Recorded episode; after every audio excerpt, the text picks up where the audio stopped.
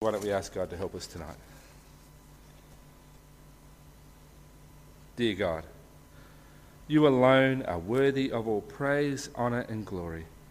We thank you that you give us the privilege of reading the Bible. Thanks that I can explain it tonight. Thanks that we can do this in freedom in this nation. I pray these words would challenge us, inspire us, and draw us to a closer walk with you. In Jesus' name. Amen. Did you know that this year three famous Christian leaders have died? Three men who had amazing influence. Three men who influenced their whole generation for Christ. Three men who left a lasting legacy. First, there's David Wilkerson. Maybe you've heard of his book. It's called The Cross and the Switchblade. He worked with that teens caught up in the gang culture of New York, caught up in alcohol, drugs, and prostitution. He helped them turn their life around. He was also known for his passionate preaching and for the organisation Teen Challenge. A famous man, he left a lasting legacy. Second, there's Howard Creecy. He's not that well known in Australia, but in the US he was very famous. He was president of the Southern Christian Leadership Conference. That's an organisation which was founded by Martin Luther King Jr. Howard brought unity and direction back to that group. He worked tirelessly for the gospel. He also left a lasting legacy. Finally, there's John Stott. His books are incredibly influential. His preaching was famous all over the world. He taught generations about the relevance and importance of the cross of Christ.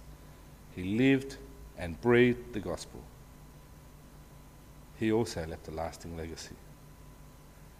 Three men who lived for Jesus, three men who passed on the baton, three men who left behind a lasting legacy. As Paul wrote this final chapter of 2 Timothy, he was sitting in chains. He was about to be executed for his faith, beheaded. He's about to die. And here now, he gives us his final words. And they're more than just words.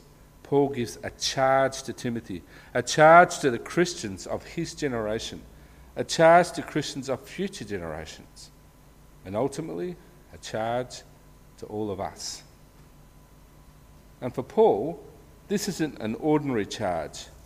These are not mere words. This is important. So Paul calls on God to witness what he says. Look at chapter 4 and verse 1. Verse 1.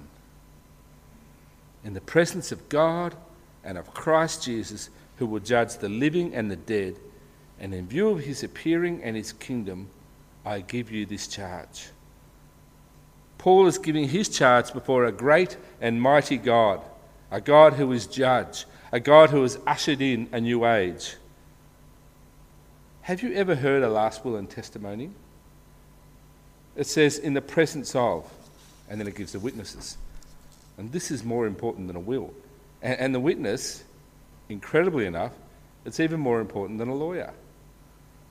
It's God, it's Jesus. Uh, Paul's serious, isn't he? So, so what does Paul say? What's his charge? Well, first, he challenges Timothy with what he needs to do with his life. Second, he shows Timothy the example of his own life. And third, he reassures Timothy of the great hope that lies ahead of him. He challenges Timothy, he shows his own example, and he reassures Timothy of the hope before him. First, the challenge. Paul says, Timothy, you need to tell people about Jesus. You need to share the message of Jesus everywhere and at any time. Look at verse 2. Verse 2 says, Preach the word, be prepared in season and out of season.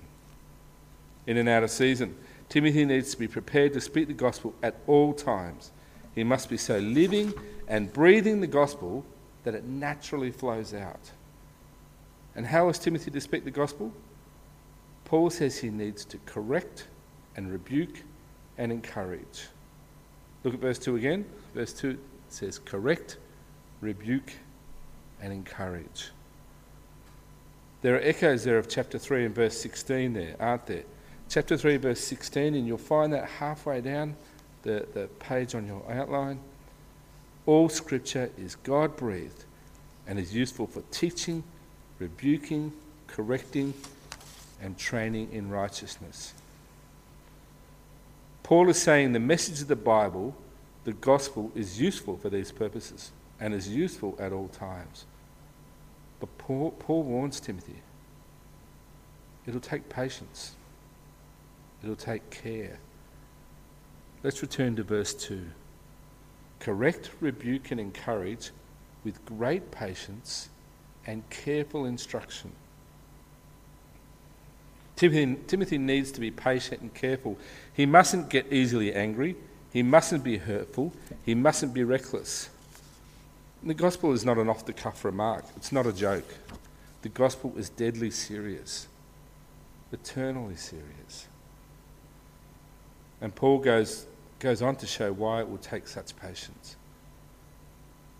It's because people won't want to hear about it. They won't want to hear about Jesus. They'd rather hear anything else. Look at verse 3. Chapter 4, verse 3 For the time will come when men will not put up with sound doctrine. Instead, to suit their own desires, they will gather around them a great number of teachers to say what their itching ears want to hear. They will turn their ears away from the truth and turn aside to myths. It's true, isn't it? Still true today. It happens in churches everywhere, even this church. I've heard of people who ask their pastor, why can't you just tell us a nice story? Why do you have to talk about Jesus all the time? It also happens in our daily life, doesn't it? People tell you, can you stop banging on about that Jesus bloke? People want to hear what makes their ears tingle, what gets them excited, what gets their motor running. People want to hear anything that makes them feel good about themselves, but, but the gospel doesn't do that, does it? The gospel points out where we're wrong. It points out our sin. It points out that we need a saviour. It doesn't scratch our itching ears, the gospel, does it? We'd rather hear a myth that comforts than the truth that convicts. It's going to be tough for Timothy. People won't want to hear it. But Paul says, don't let that put you down. Don't let that distract you. Paul says to Timothy, keep your head. Do the work you have to do. Speak the gospel. Tough it out. Look at verse 5. Verse 5. But you keep your head in all situations. Endure hardship. Do the work of an evangelist. Discharge all the duties of your ministry. Paul says to Timothy, Gospel preaching will always be tough. People will always reject the gospel. So you need to keep your head. Stay self controlled. Rely on the Holy Spirit. That spirit which is not of timidity, that spirit which is of power, of love, and of self discipline. You know, there was a commercial many years ago for paint. The catch cry in this commercial was keep on keeping on. That paint would last the distance. It would keep on keeping on. But Paul wants Timothy to be that paint. He wants him to keep on keeping on. And then Paul tells Timothy his own situation. Paul's time is short. He's about to die. Paul isn't just telling Timothy to keep on keeping on, he's set the example, and now he's about to die for it. Look at verse 6. Verse 6 For I am already being poured out like a drink offering, and the time for my departure is near. Paul's going to die. He knows it, and he's ready. His life is poured out, it's given as an offering to God, a life of sacrifice and service to God. And Paul was sacrificial for one cause. Paul was a servant to one cause the gospel. The gospel, that message that Jesus died and rose again to defeat sin and death, that we could be restored into right relationship with God through his sacrifice, that we could be children of God, heirs of God, joint heirs with Jesus, the Son of God. Jesus sacrificed himself for us. Now, Paul has sacrificed himself for the gospel. And you know what? Paul's left a lasting legacy. He's done it by not quitting. He's run his race. He's fought his fight. He hasn't given up on the gospel. Paul's made it to the end and he's left his legacy. Look at verse 7. Verse 7 I have fought the good fight. I have finished the race. I have kept the faith. Paul's race is finished. Paul's done the job. Paul's left his legacy. And now he talks about what is in store.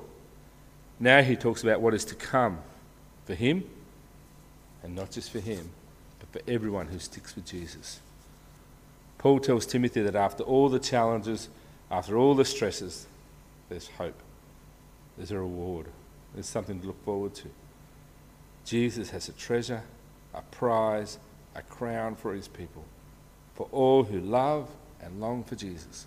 For Paul, for Timothy, for you and for me. Look at verse 8. Verse 8. Now there is in store for me the crown of righteousness, righteousness, which the Lord, the righteous judge, will award to me on that day, and not only to me, but also to all who have longed for his appearing. All the hardship, all the suffering, all the passionate living, it's worth it, isn't it? It's worth it because of this award. So, what's Paul saying to Timothy?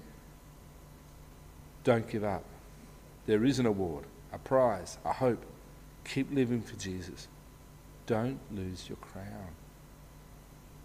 Did you notice who gives this crown as well? The Lord, the righteous judge, Jesus, who we saw earlier, verse 1, will judge the living and the dead. So Paul's ready to go. He's confident. He's ready to face the judge. He knows he's trusted in Jesus. He knows he'll receive the crown of righteousness. He knows he's left behind a lasting legacy. And he wants Timothy to do the same. Timothy, he urges, trust in Jesus so that you too can receive the crown. Timothy, he urges, leave a legacy, a legacy of a life that served God and the gospel. Pretty powerful stuff, isn't it? Paul has charged Timothy keep preaching the gospel carefully, patiently, even when people don't want to hear about it. Paul has set out his example, his own legacy, and he's reminded Timothy of the goal. So, what about us? Where does this all leave us? Let me ask you this question What's your legacy? We've received the legacy of the gospel because of faithful men like Paul, faithful men like Timothy, faithful men like Howard Creecy, John Stott, David Wilkerson. Men who had their lives poured out in service to the gospel. So, what's your legacy? Are you trusting Jesus? Are you longing for his appearing? Do you know this hope? Will you receive the crown of righteousness? Friend, if you don't know, I urge you to think carefully. Turn your life to Jesus Christ. Rely on him to forgive you and give you that crown of righteousness. If you want to talk to someone about it, there are people here who would love to talk to you tonight. If you are following Jesus, what legacy are you leaving behind to your children, to future generations, to that younger person who's sitting near you tonight? How can we leave a legacy? How can we fight the good fight? How can we finish the race? How can we keep the faith? Well, I think there are two aspects. Two aspects to leaving a legacy.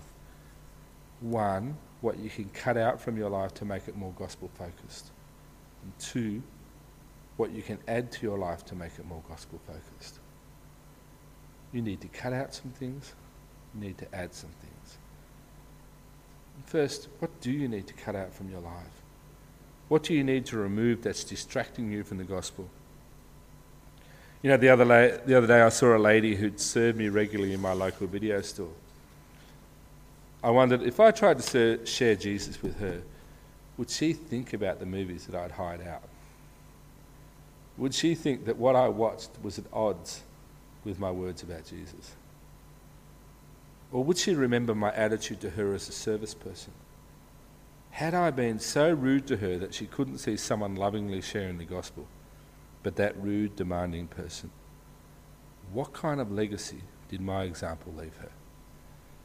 And then there's my work. I work in customer service. As people here can testify, it can be quite difficult at times. People can be difficult. But what kind of legacy do I leave behind? If they saw me in church, would they say, Well, I never thought we'd see that rude man in church? And what about the people I work with? If they heard me talk tonight, and some of them are, what would they say? You can ask them afterwards. would they say, that doesn't sound like the bloke who works with us? Would they paint a different picture of me? Would they paint a picture of someone ruthless, aggressive, rude, who doesn't reflect the gospel? What about you? What about your legacy? What do you need to cut out from your life? With people in the shops, with waiters at restaurants, with your schoolmates, with your workmates? What legacy would they say you've left them? Secondly, what do you need to add to your life to leave a lasting legacy? What can you do to make your life a life that is passionately serving God for the sake of the gospel? Or perhaps you need to seek God more, to spend more time in prayer. Do you need to see people around you with the love and compassion of God? Do you long to see your family and friends loving and serving God? Are you desperate to see them living a life for God? I once heard someone say that he would regularly walk around his neighbourhood and with many tears pray for his neighbours. Do you have that passion for people? Perhaps for some of us, we really need to know what it is we believe. We need to understand what it is that we hold so close that proclaiming the gospel in season and out of season means this gospel needs to be an integral part of our lives. We need to have read it, studied it, we need to have meditated on it. For others of us, perhaps we need to stop reading and start acting. Perhaps we need to do instead of think, go instead of procrastinate, stand up and be counted when the talk turns to God. We need to put feet to our faith walk the talk. Perhaps you need to stop thinking about what I might be able to do if all the circumstances were just right and just do what I can within my own circumstances. What do I need to add to my life so I can leave a legacy of the gospel behind? And finally, as we all face the challenge that Paul has set before us in 2 Timothy, let's remember the hope that we have in Jesus. Remember your life on this earth is short. Remember that heaven is before us. Remember that a crown of righteousness is before us. So don't give up. Live for God. Live for Jesus. Live for the gospel. Live for the kingdom. Leave a lasting legacy. Let's pray.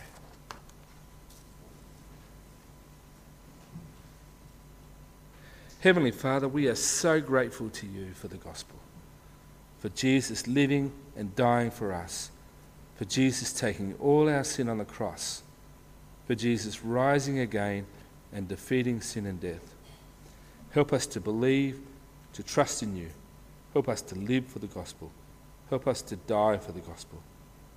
Help us to be your voice, your eyes, your hands, your feet to our generation. Help us to pass the gospel on to the next generation, that your message will go on and on and never fade or stop. Help us to leave a legacy behind which gives glory to your name. We pray this in Jesus' name. Amen.